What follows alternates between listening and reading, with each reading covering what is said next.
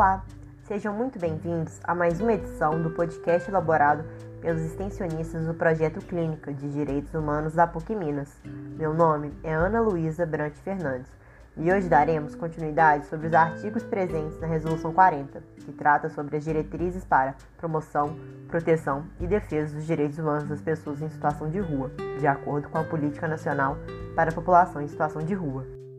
O capítulo 7 aborda sobre os direitos humanos e saúde. Em seu artigo 109, é tratado a questão sobre os entes federados, sendo eles compostos pela União, Estados-membros, municípios e Distrito Federal, que devem assegurar o atendimento às demandas relacionadas à saúde da população em situação de rua,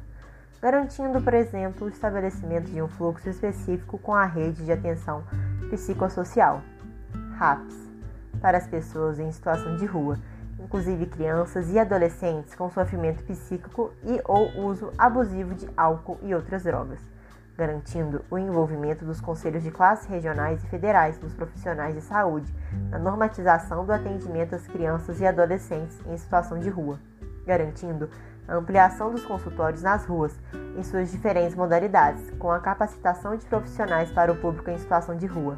garantindo a qualificação e formação contínua dos profissionais dos estabelecimentos e unidades de saúde sobre as especificidades da população em situação de rua, seus direitos e legislação pertinente,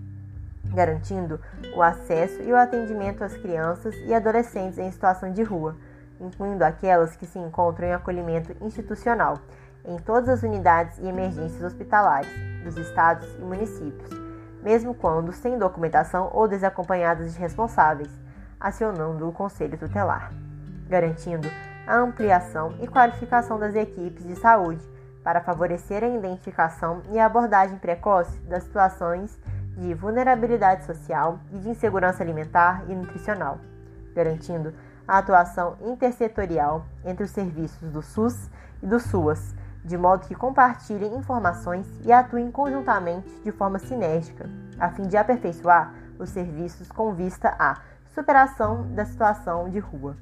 garantindo a inclusão de crianças e adolescentes em situação de rua nos planos municipais, estaduais e distrital de saúde, integrando-os aos programas e atividades desenvolvidos, garantindo o desenvolvimento de programas que priorizem o fortalecimento dos vínculos familiares e ou comunitários incluindo temas transversais, como saúde da população negra, gênero, orientação sexual, identidade de gênero, uso prejudicial de drogas, prevenção de ISTs, AIDS, tuberculose, prevenção das violências contra as crianças e os adolescentes, com destaque para violência sexual, institucional, homicídio, dentre outras, garantindo a atenção integral às mulheres adultas e adolescentes gestantes parturientes e puerpérias em situação de rua, com assistência das equipes das maternidades do direito à convivência familiar e comunitária, garantindo a disponibilização de espaços adequados à população em situação de rua nas unidades de saúde, que assegurem banhos, roupas e calçados adequados para os atendimentos e internações quando necessário, garantindo atenção hospitalar para a população em situação de rua,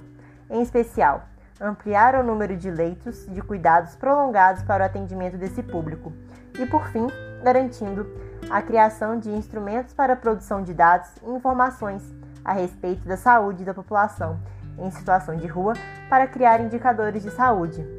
Portanto, após a leitura do artigo 109 da Resolução 40, fica explícito que a Política Nacional para a População em Situação de Rua visa garantir o respeito e a dignidade para essas pessoas assegurando o acesso amplo, simplificado e seguro aos serviços e programas que integram as diversas políticas públicas. Agradeço imensamente a oportunidade de estar aqui com vocês e até o próximo podcast.